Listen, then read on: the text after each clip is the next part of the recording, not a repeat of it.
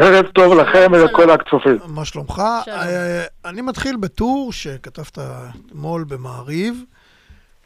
טור שבאופן אישי אותי קצת הדאיג. תשמע, אה, הפעם זה כבר לא הערכות שלך, אה, שלצערנו התממשו בפעם הקודמת, זה סקירה שאתה כותב כאן שישראל למעשה, למעשה, ויתרה על הייצור תחמושת באופן עצמאי והיא...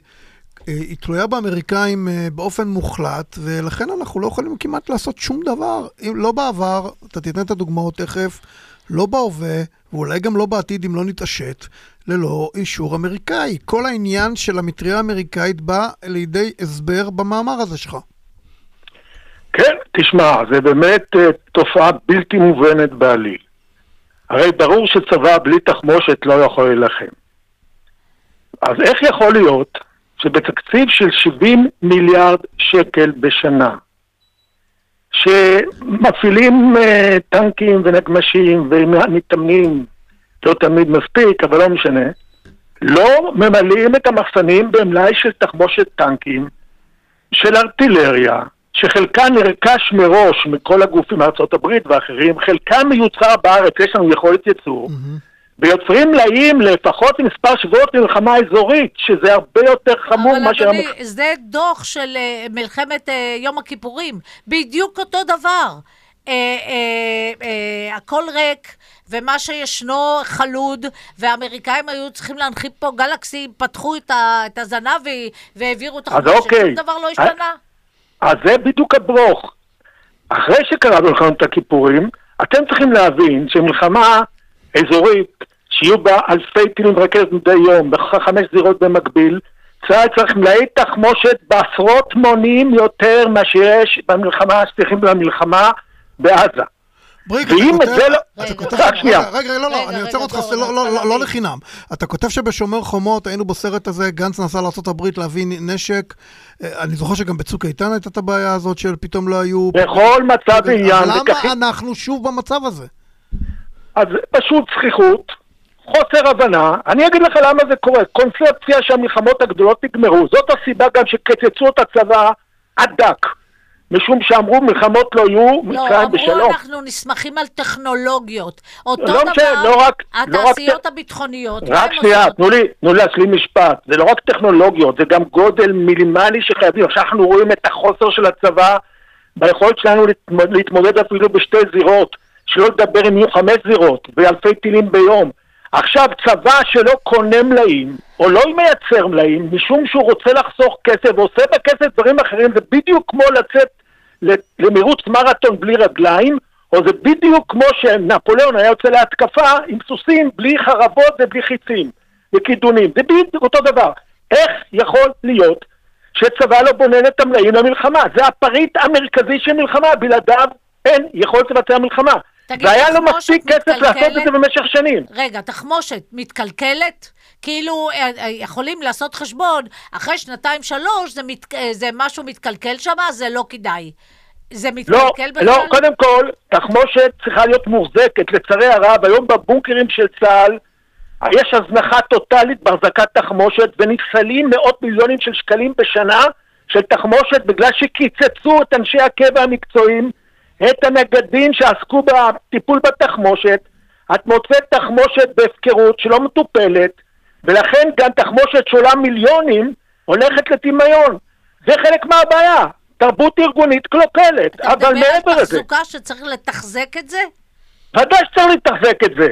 צריך לתחזק את זה, צריך לשמור את זה שלא יהיה רטיבות, צריך לבדוק ולראות אם יש בעיות של כשירות, יש בעיה נוספת של גנבות תחמושת עצומה. ועל ידי שב...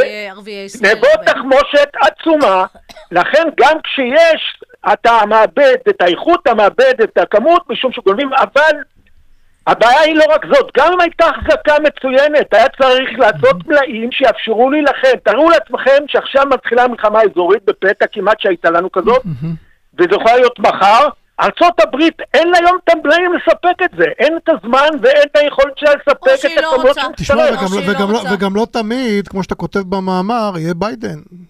ולא תמיד יהיה ביידן, לא תמיד ארצות הברית תהיה מוכנה לעזור בכל עת ובכל זמן, ואנחנו בעצם, מתחילה מלחמה, ואז תשמע, נזכרים גם לבקש... עכשיו, גם עכשיו היא מוכנה לעזור, בגלל ששחטו פה 1,500 איש.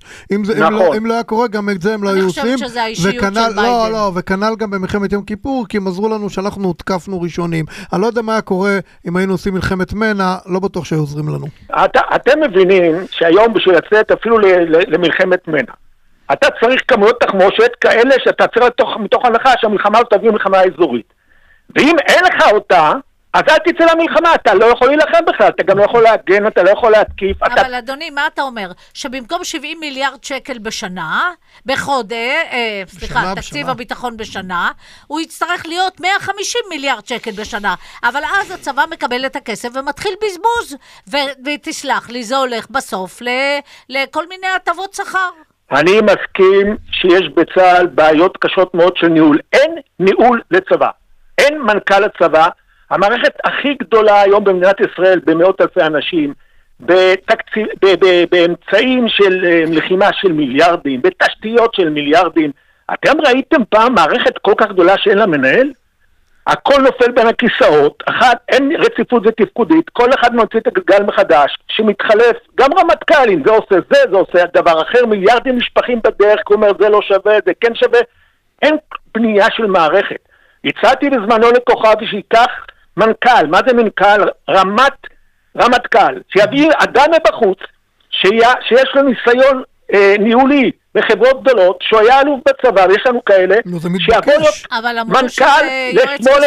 שנים, תקשיבי, שמונה שנים, לא לשנתיים סגן רמטכ"ל שרוצה להיות רמטכ"ל ולא עוסק בזה, אלא מנכ"ל שיעשה מה שנקרא סנכרון בין אגפי המטה הכללי, בין הפיקודים ומזי. אין את זה. מיליארדים נשפכים מבזבוז נורא של חוסר יש מלא שליטה. כפילויות בצבא, זה למשל במערכת הבנייה וכל אלה. מה, אני פעם עשיתי כתבה על זה, אני כבר לא זוכרת את הפרטים.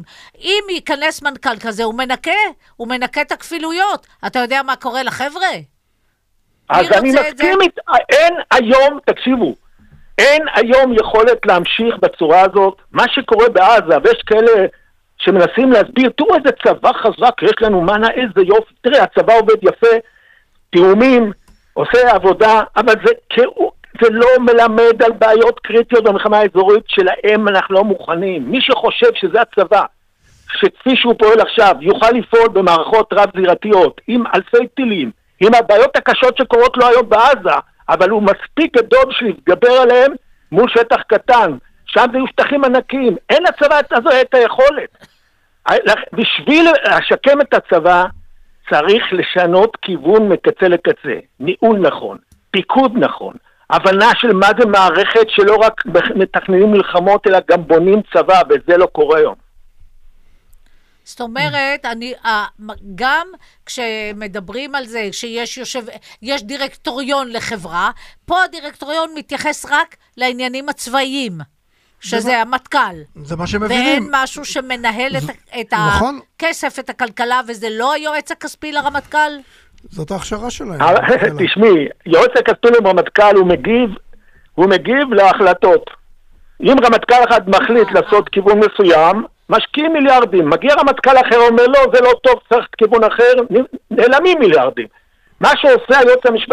הכלכלי, הוא לא משפיע מעבר לזה שהוא הגזבר. נכון. הוא פשוט גזבר. איך לא הוא חשבו לא על זה עד קובע עכשיו? מדיניות. לא, אני. רוצה גם להזכיר לשניכם שיועץ כספי לרמטכ"ל הוא ממונה על התקציבים במשרד הביטחון. כן. זה אותו נכון. בן אדם עם, עם ניירות אה, מכתבים תראי, עם אני, לוגו שונה. אני לא מבין איך לא חשבו על זה עד עכשיו. כי חשבו? גם, כי, לא, אבל זה מערער את הסמכות לא, אבל של מה הרמטכ"ל. הסמכות? בואו ניקח את uh, כל הרמטכ"לים שהיו, כבודם במקומם מונח, והם, בואו נאמר שהם מצביעים בדרג עליון, אבל uh, עדיין הם לא יודעים לנהל מערכות הם לא כלכליות. רוצ... אבל הם לא רוצים. להיות, אה, להיות חייל אה, מצטיין ולדעת להילחם, זה לא, זה כישורים אחרים לגמרי מאשר לנהל מערכת כספית עצומה שכזאת.